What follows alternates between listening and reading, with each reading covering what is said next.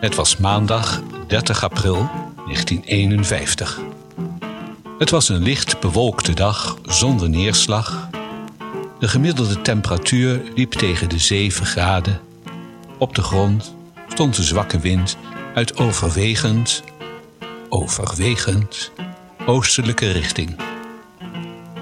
Nederland vierde Koninginnedag. Koningin Juliana nam op haar 42e verjaardag haar derde défilé af op het bordes van Paleis Soesdijk. Heel het land vierde feest. Ook het Bloemendaalse Oranje Comité pakte uit. Op de hockeyvelden van BMHC, de huidige HC Bloemendaal, aan de Brederode Laan, werd een luchtshow gehouden. De vaandrig van de Anthony Fokker groep luchtverkenners van de Heemsteedse Scouting gaf een demonstratie met een radiografisch bestuurd modelvliegtuig. Tussen de Haarlemse en Kennemer Luchtvaartclub werd een wedstrijd gehouden met modelvliegtuigen. Vijftien specialisten van de club traden op met benzinevliegtuigjes die een snelheid van 150 km per uur konden ontwikkelen. Met een grote ballon konden waaghalsen hun luchtdoop krijgen met kabelopstijgingen. Maar het letterlijke hoogtepunt was de opstijging van de ballon aan het einde van de middag voor een tocht met onbekende bestemming. Daaraan waren allerlei wedstrijden verbonden, zoals wie raadt hoe hoog de ballon komt en wie raadt waar de ballon landt. Om twee uur stroomden honderden belangstellingen toe en ze zagen hoe de ballon van het echtpaar Jo en Nini Boesman werd opgetuigd. Jo en Nini Boesman waren wereldvermaarde ballonisten. In binnen- en buitenland maakten zij ballontochten. In Haiti werd Jo zelfs geëerd op een postzegel. Nini was de eerste vrouw met een ballonbrevet. Jo schreef ook diverse boeken over de ballonvaart, die vaak als hand- en instructieboek voor de aviatiek werd gebruikt. Bomans vatte de ballonvaart simpel samen. Voor een ballon zijn twee dingen noodzakelijk: een buitengewoon groot inkomen en een buitengewoon groot verstand. Veel mensen hielpen met het optuigen: een ballonmeester, een terreinmeester, een gasmeester en een aantal helpers. De ballon werd gevuld met stadsgas, oftewel lichtgas. Daarna werd het bijgevuld met het zeer brandbare waterstofgas. Roken was ten strengste verboden. Men herinnerde zich de ramp met de Hindenburg in 1936. Ondertussen gaf Jo Boesman via een microfoon uitleg. Het is een gasballon van 300 vierkante meter met een inhoud van 750 kubieke meter. Het is de grootste gasballon ter wereld. De ballon draagt de naam Henri Dunant. De ballon is gemaakt van een dubbele laag katoen gedrenkt in rubber om hem gasdicht te maken. Toeschouwers mochten vragen stellen. Meneer Boesman, is het wel veilig? In de 155 jaar ballonsport is er in Nederland nog nooit een slachtoffer gevallen. Toen de ballon half vol was, werd aan het net de wimpel van de Koninklijke Nederlandse Vereniging voor Luchtvaart gehangen en een groot oranje spandoek met het opschrift Heel Nederland haakt in. Dat was een landelijke actie van het Koningin Wilhelmina Fonds om geld in te zamelen voor de kankerbestrijding. De uiteindelijke opbrengst was dat jaar 3 miljoen gulden. Toen de ballon helemaal gevuld was, kon een tiental waaghalzen, als ze 10 gulden betaalden, om de beurt in de gondel stappen. De ballonmeester liet dan de kabel vieren en zo konden ze voor enkele minuten tientallen meters boven de grond zweven. Enkele sterke mannen trokken dan de zwevende gashouder aan de kabel weer omlaag. Rond half vijf werd het de hoogste tijd voor de tocht met onbekende bestemming. Nini Boesman, de commandante, gaf instructies aan de passagiers. Dat waren de Bloemendaalse wethouder Dries van Geluk, van het Wethouder van Gelukpark, en de schrijver Godfried Bomans. Aanvankelijk zou een redacteur van het Haarlems Dagblad de tocht meemaken, zoals zaterdag in de krant had gestaan. Daarin schreef Bobby Brugsma over onheilspellende voortekenen als vrijdag de 13e, toen het verzoek om deel te nemen was binnengekomen, en over een gevreesde oostenwind. Die dag stond er zowaar oostenwind. Mogelijk heeft dat er iets mee te maken dat Boomans morgens een telefoontje kreeg van hoofdredacteur Robert Perenboom. Of Boomans hem uit de nood wilde helpen, want de bewuste redacteur had zich plotseling ziek gemeld. Ik weet niet of hij een gat in de lucht sprong, maar Godfried nam onmiddellijk de kans waar, want, schreef hij een paar dagen later. Een van mijn hybridische verlangens is van jongs af geweest het zich geluidloos door de lucht voortbewegen. Dat had hij enkele jaren eerder ook gedaan. Hij maakte met de verzetsvrouw en pilote Ida Veldhuizen van Zanten een vlucht met een zweefvliegtuig nabij vliegveld Teugen. Door dichte grondmist moest het toestel een blinde landing maken en landde vlak tegen de achtergevel van een boerderij. Op een bankje zat een drietal vrouwen te breien. Ze keken even op en breiden toen door, wat mij wel enigszins kwetste. Ik zie gaarne dat bij een dramatische ontknoping ook de figuranten zich op het niveau van het stuk bewegen. Het is anders voor de hoofdrollen bijna ondoenlijk om eruit te halen wat erin zit. Vlak voor vertrek bemoedigde de heer Boesman de luchtreizigers en gaf een korte levensschets van de auteur Godfried Bomans voor het geval hij nimmer mocht wederkeren. Ook de ambtenaar van sport, de heer Cassé, sprak de ballonvaarders toe. In het bijzijn van burgemeester Jonkheer den Tex en zijn vrouw, de wethouders, verschillende raadsleden en andere Bloemendaalse autoriteiten roemde hij de moed van mevrouw Boesman en bood haar een boeket voorjaarsbloemen aan. Hij roemde de initiatieven van de heer Bomans, maar meende dat die van Van Geluk, schepper van het openluchttheater Caprera, daar niet voor onderdeden. Er werden foto's gemaakt voor de kranten. Godfried liet zien dat hij zich had voorbereid op een nachtverblijf in de lucht en toonde zijn pyjama. Hij onthulde ik ben verzekerd voor 100.000 gulden. Maar het is mij een raadsel dat ik zoveel waard ben. Nog een afscheidskus voor Godfried van zijn vrouw Pietsie. En toen moest het publiek afstand nemen, want de ballon moest worden afgewogen om de stijgkracht te bepalen. Een aantal krachtpatsers drukte de man tegen de grond. Ballast, bestaande uit zand, werd bij beetjes afgeworpen waardoor het gewicht steeds lichter werd en de stijgkracht groter. Door af en toe los te laten konden de spierbundels merken of de ballon genoeg steeg. Maar hoeveel er ook werd uitgeworpen, de ballon kwam nauwelijks van de grond.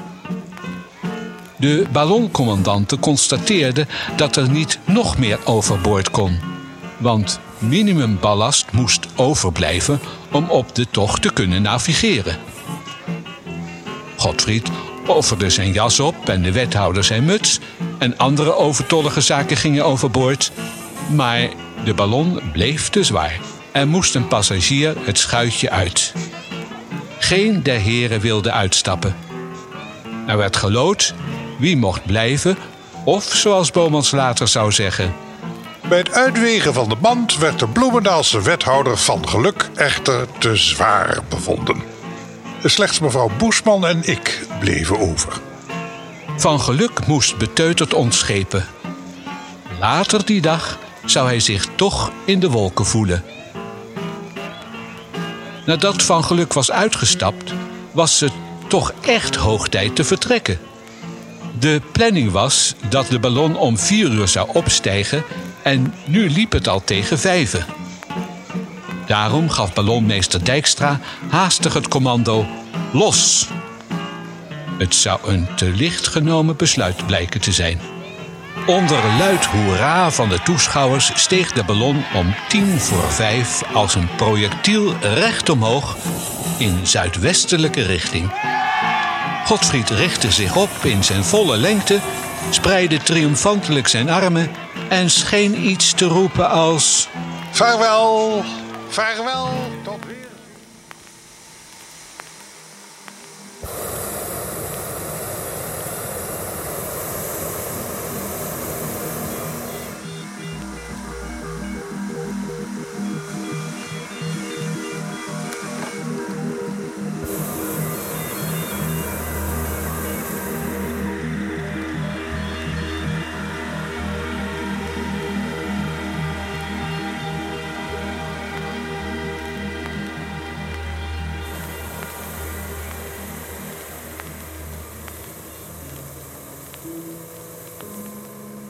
De bouwer van een modelvliegtuigje waarmee op het terrein was gedemonstreerd, had Godfried zijn model meegegeven met het verzoek dit in het luchtruim los te laten.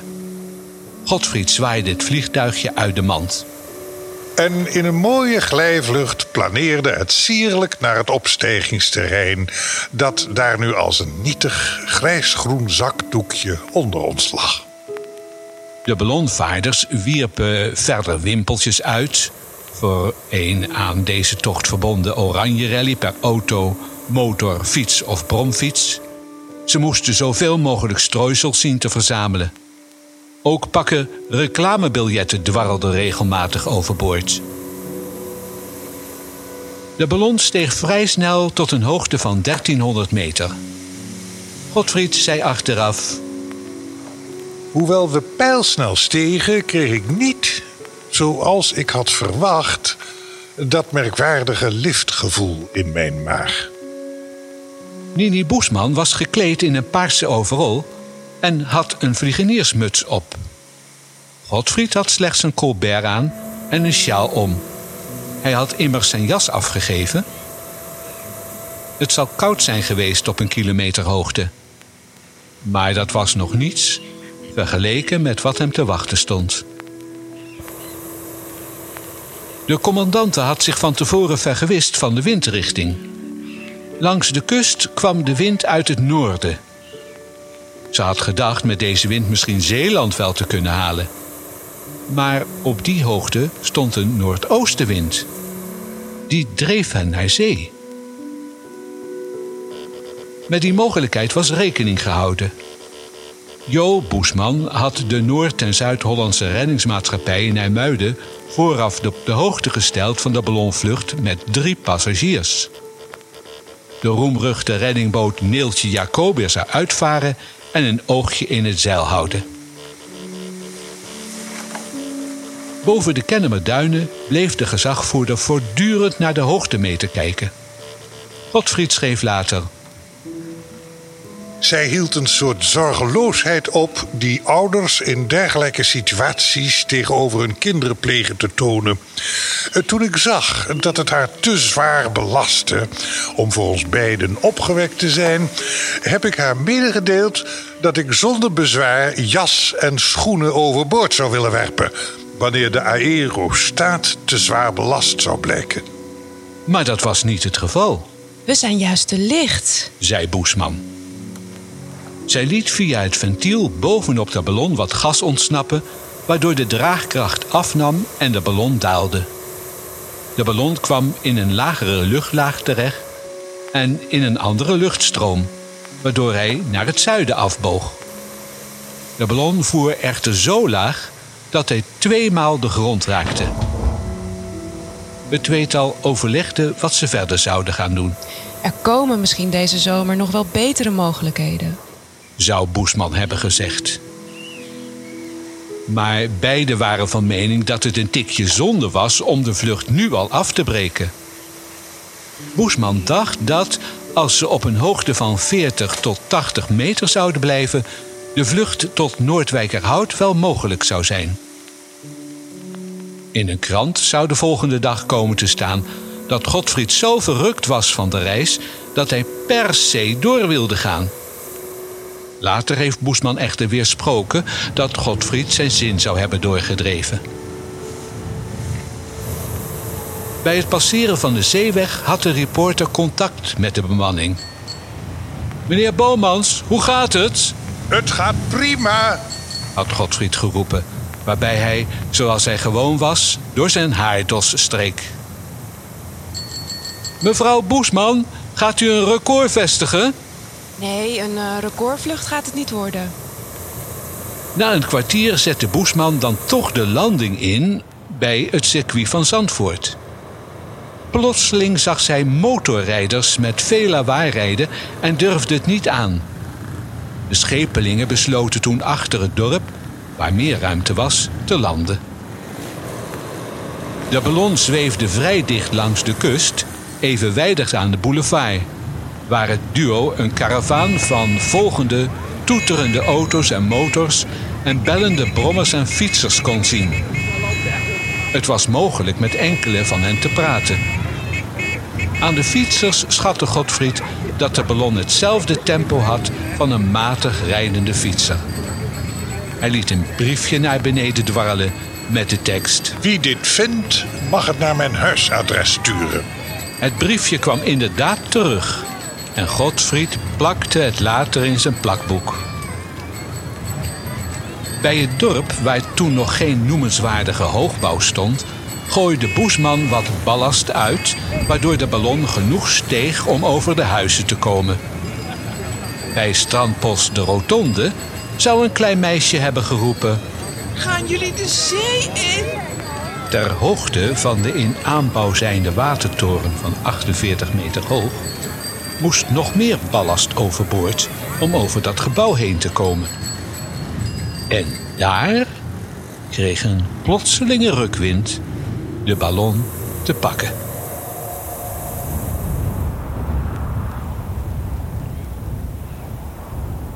De strandgangers zagen ontsteld rond half zes een ballon richting zee drijven. Hoofd van de kustwacht, P. van der Meijen, waarschuwde zijn zoon Kors en liet onmiddellijk de bemanning van de reddingboot CAA Dudok de Wit uit de loods in de Kerkstraat halen. Ook de politie rukte uit. Boesman moest onmiddellijk landen. Dat was echter niet mogelijk. De watertoren stond in de weg en achter de watertoren was de afstand tot de waterlijn te kort om veilig op het strand te kunnen landen. En de catastrofe zou niet te overzien zijn geweest als het wel was gelukt, want op deze Koninginnedag was het daar vol met dagjes mensen, tentjes en strandstoelen. Er was geen ontkomen aan.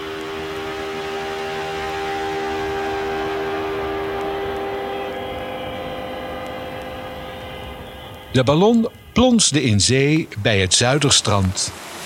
Ongeveer 2 tot 2,5 kilometer ten zuiden van de Kerkstraat tussen de strandpalen 67 en 68. Om precies te zijn in het derde zwin voor de vierde zandbank, 200 meter vanaf het strand, nabij het in aanbouw zijnde strandpaviljoen Zuid. De gondel zonk langzaam. Boesman en Godfried bleven kalm en klommen aan weerszijden van de ballon in het net zoals het handboek voor de ballonvaart in een dergelijke situatie voorschrijft.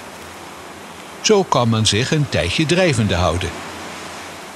Maar de ballon was een speelbal van water en wind en dreef verder de zee in waar het steeds dieper werd. De commandante gaf daarom Godfried bevel de scheurbaan van de ballon open te trekken. Een scheurbaan is een grote strook aan de zijkant van de ballon die in noodsituaties geopend kan worden, zodat al het gas in één keer wegstroomt. Daarmee wilde Boesman voorkomen dat de ballon nog verder zou afdrijven.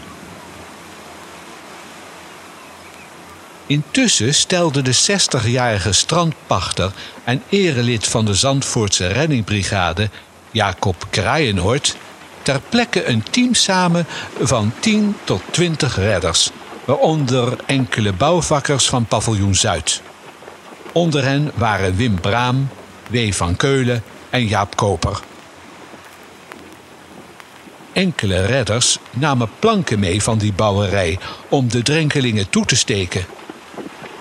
In bovenkleding of ondergoed vormden zij een mensenketen de zee in. De zee was spiegelglad, maar de temperatuur van het water was 6 graden Celsius. Wanneer je ongekleed in water van 6 graden terechtkomt, heb je slechts 20 minuten overlevingskans. Je kunt 200 meter zwemmen en in twee minuten zijn je handen en voeten doof, gevoelloos en stijf geworden. De meeste redders raakten daarom door de kou verkrampt. Slechts zes slaagden erin de drenkelingen te bereiken. Jacob Kraaienoord, Willem Dorsman, Jan van der Meijen, Ed Fransen, Jan van Sluisdam en Jacques van Egmonds. Intussen dreef de ballon toch verder af. Want niet al het gas was ontsnapt. En zou nog een kilometer verder de zee indrijven om op een zandbank te blijven steken. Voor het zover was, stelde Godfried voor naar het strand te zwemmen. Nu kunnen we misschien de kust nog bereiken. Boesman wilde liever wachten. Hij vroeg haar of ze wel kon zwemmen. En hij bood aan. Als je het niet meer volhoudt, dan kom je maar op mijn rug zitten. Ze liet zich door Godfried overtuigen en wikkelde nog een rood manteltje waaraan ze gehecht was om haar arm. Godfried deed zijn colbertjasje en grote zware schoenen uit en het koppel deed een onzalige sprong in zee. De schok was ijselijk. Ze raakte meteen verstijfd door de kou. Bovendien raakte Boesman verward in de kabels en moest bevrijd worden door Godfried. Tegen de stroom in moest in het koude water gezwommen worden. Het leken wel kilometers. Het rode manteltje werd loodzwaar en belemmerde Boesman in haar bewegingen. Ze moest uiteindelijk toch afstand doen van haar bezit. Godfried bleek nog meer moeite te hebben met het zwemmen dan Boesman. Hun krachten begaven en ze begonnen luidkeels om hulp te roepen. Ze hadden toch beter bij de ballon kunnen blijven. Want reddingsboot Dudok de Wit had de ballon reeds bereikt. Maar de redders waren nog niet bij de drenkelingen.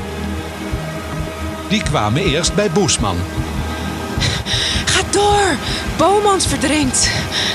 Toen de slachtoffers waren bereikt, werden de planken naar de drenkelingen toegeschoven. Die bleken reeds te uitgeput om die vast te klampen. Door kou en tegentij kon de krauwelslag niet volgehouden worden. En met de schoolslag zwom men maar langzaam naar het strand. Boesman liep daar nog enkele passen en stortte toen neer. Godfried was buiten Westen geraakt en bleek nogal wat water te hebben binnengekregen. De hulpverleners droegen de drenkelingen elk naar een ander strandtentje. Nog voor de Zandvoortse EHBO'ers ter plaatse waren, kon het echtpaar Mulder eerste hulp verlenen. Zij waren per motorfiets de ballon gevolgd. Godfried kreeg mond-op-mond beademing. De slachtoffers werden ontkleed en met warme doeken opgevreven. Ondertussen waren Jo Boesman en Pietsie Bomans op de plek des onheils aangekomen. Dr. C.A.H. Gerke gaf een spuitje om de slachtoffers op te peppen. Ze kregen cognac, hete melk en koffie. De redding had geen minuut langer mogen duren. Toen Godfried weer was bijgekomen, werd hij emotioneel. Hij had gevreesd de tocht niet te zullen overleven en had zich al op de dood voorbereid. Achteraf zei hij: ik was in de zee helemaal niet bang geweest, maar achteraf kreeg ik nachtmerrieachtige gedachten. Het had tenslotte veel slechter kunnen aflopen. Met een ambulance werd Godfried naar zijn huis aan de Zonderlaan in Haarlem gebracht en Nini Boesman naar haar logeeradres Hotel Zomerzorg in Bloemendaal. In de ambulance, waarin ook Pietsie Bomans en journalist Koning zaten, lag Godfried bovenin op een te kleine brancard. Boesman vroeg Godfried hoe hij het maakte. Hij zei dat het hem goed ging, maar hij miste zijn tabakzak. Eigenlijk was hij alles kwijt: tabakzak, portemonnee, horloge, trouwring. De volgende dag meldde de krant het verlies van de tabakzak, waarop Godfried wel twintig tabakzakken kreeg toegestuurd. Ondertussen was de CAA Dudok de Wit met schipper Floor Koper bezig met het oppikken van verschillende onderdelen die uit de mand waren geraakt en het binnenbrengen van de ballon. De ballon woei telkens gevaarlijk over de boot heen. Het touwwerk draaide zich om de schroef van de reddingboot. Enkele redders sprongen ontkleed in het ijskoude water om de schroef vrij te maken. Een half uur hebben zij tot aan hun hals in het ijskoude water gelegen. De boot dreef af naar paal 69. Tijdens de berging stootte de boot ook op een scherpe betonnen anti-landingspaal van de Atlantikwal, die door de bezetters rommelasperges werden genoemd, waardoor de kiel deuken opliep. Pas om acht uur voer de boot binnen. De vooraf gewaarschuwde IJmuiden reddingboot Neeltje Jacoba was ook ter plaatse. De bemanning zocht vergeefs naar een derde drenkeling. Jo Boesman had immers drie passagiers opgegeven. Ze wisten niet dat wethouder van geluk was uitgestapt. Mand, vlaggen, sleeptouw en zandzakken werden geborgen. De losse inventaris, waaronder een kostbare variometer, de schoudertas van Boesman met haar paspoort, vliegbevret en andere noodzakelijkheden voor de navigatie, alsmede de beide reistassen van de ballonvaarders, verdwenen in zee. De crash, de eerste in de 155-jarige ballonvaart in Nederland, werd de volgende dag breed uitgemeten in de dagbladen en tijdschriften tot in onze overzeese koloniën aan toe. Ook de 60-jarige mensenredder Kraaienoord, wiens 33ste redding dit was, kwam in de krant aan het woord. Het was levensgevaarlijk, meneer. Ook voor ons. Ik zit er al 36 jaar vanaf de oprichting bij. Maar dit was koud hoor. Geweldig. Wat Kraaienoord niet meldde was dat hij bij de actie zijn kunstgebit had verloren. S'avonds in bed schreef Godfried zijn beloofde stuk voor het Haarlems Dagblad. Het was getiteld Ik zag de wereld op haar mooist. Daarin schreef hij: Het is een merkwaardige belevenis. Het leven trekt uit armen en benen weg, de adem stokt en men voelt zich langzaam verlammen. En voor zich ziet men evenwel de wereld op haar mooist. Hotels, badstoelen, terrasjes, kleurige zonneschermen, alles met blinkend licht overgoten. Maar gaandeweg groeit de zekerheid dat ge dit paradijs nooit bereiken zult. Vreemd is het dat bij het allengs trager worden van elke beweging, terwijl ook af en toe het hoofd onderduikt en steeds meer water naar binnen stroomt, de gedachten helder blijven. Ik weet niet wat Nini Boesman, die vlak bij mij worstelde en die al die tijd geen klacht geuit heeft, dat kwartier aan gedachten had. Want ik heb haar sindsdien nog niet gesproken.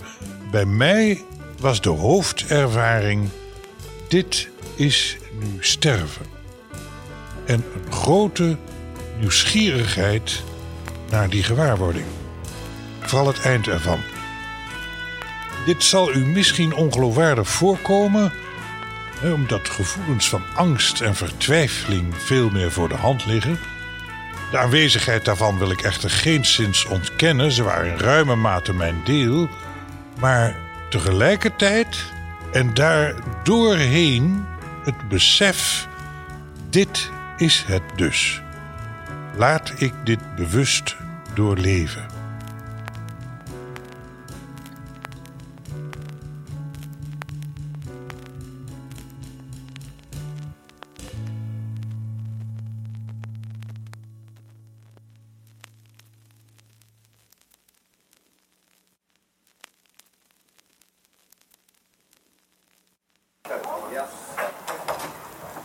De volgende dag inspecteerden de boesmannen de restanten die keurig bij Hotel Zomerzorg waren afgeleverd. Zo goed en kwaad als het ging, maakten zij de boel schoon. De onderkant van de ballon was voor een derde deel door de rommelasperges afgescheurd en moest in het buitenland worden gerepareerd. Alleen Belgische en Franse specialisten waren daartoe in staat. Dezelfde stof bleek niet meer voorradig te zijn, zodat de Henri Dunant na reparatie net een lappendeken leek. Een enorme schadepost, want van alles was verzekerd, maar niet de ballon. Smiddags bezochten Boesman en Godfried hun redders.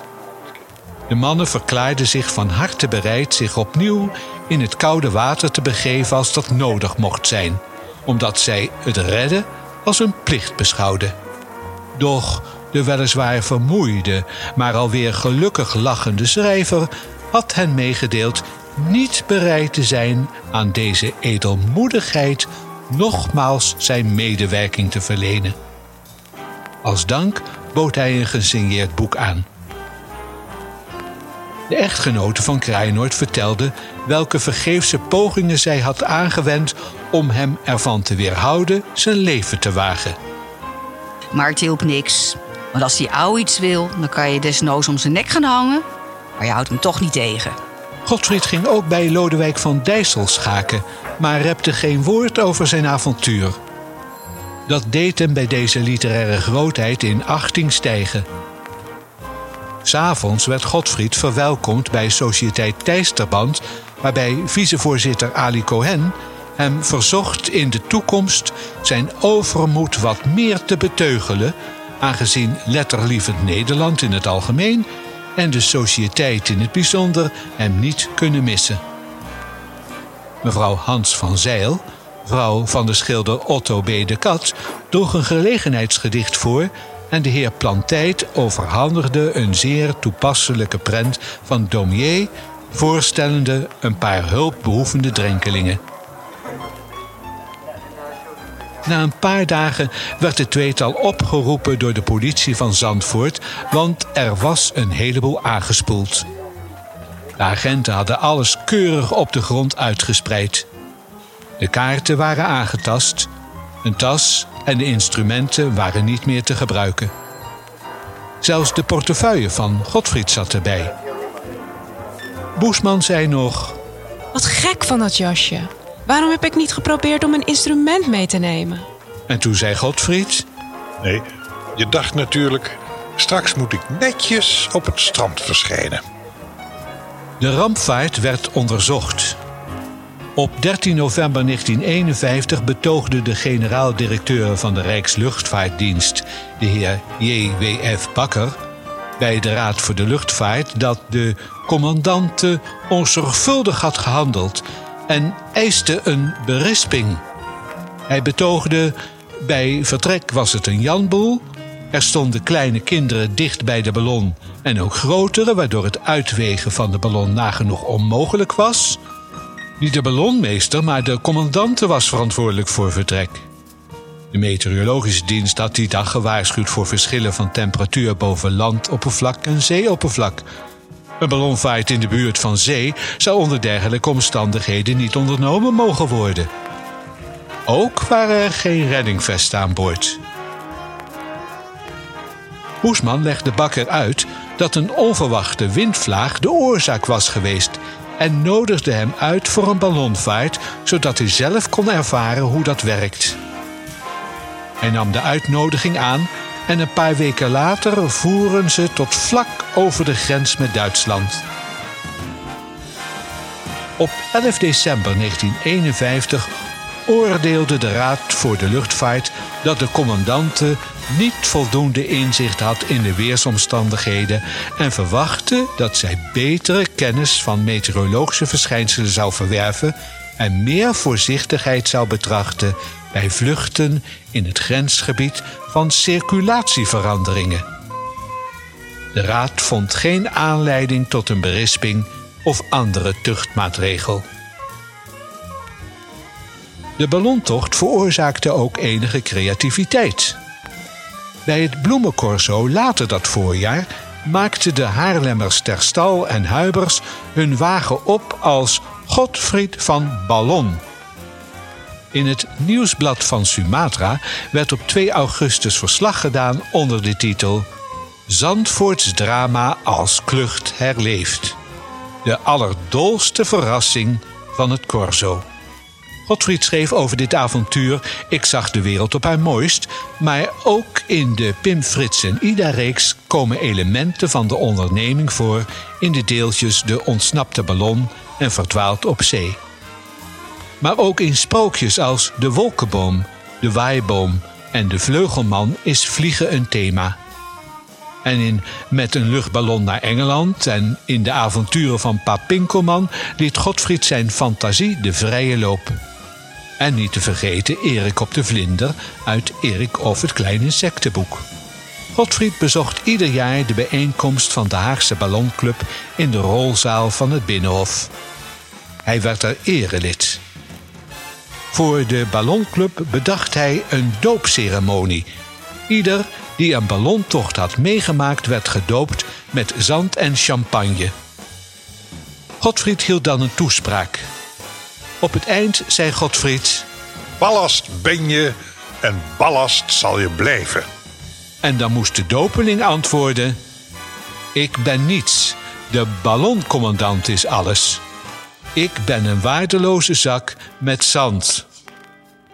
Boesman bood Godfried aan mee te gaan op een ballontocht van 31 augustus in Breda. Hij was razend enthousiast. Maar toen puntje bij paaltje kwam, stapte hij niet in. Een volgende keer dat hij werd uitgenodigd, belde hij op dat hij niet op tijd kon komen. Het was toen duidelijk dat hij niet meer durfde. Dat had hij eigenlijk ook al eerder gezegd. Altijd als ik met een luchtvaartuig meega, gebeurt er iets.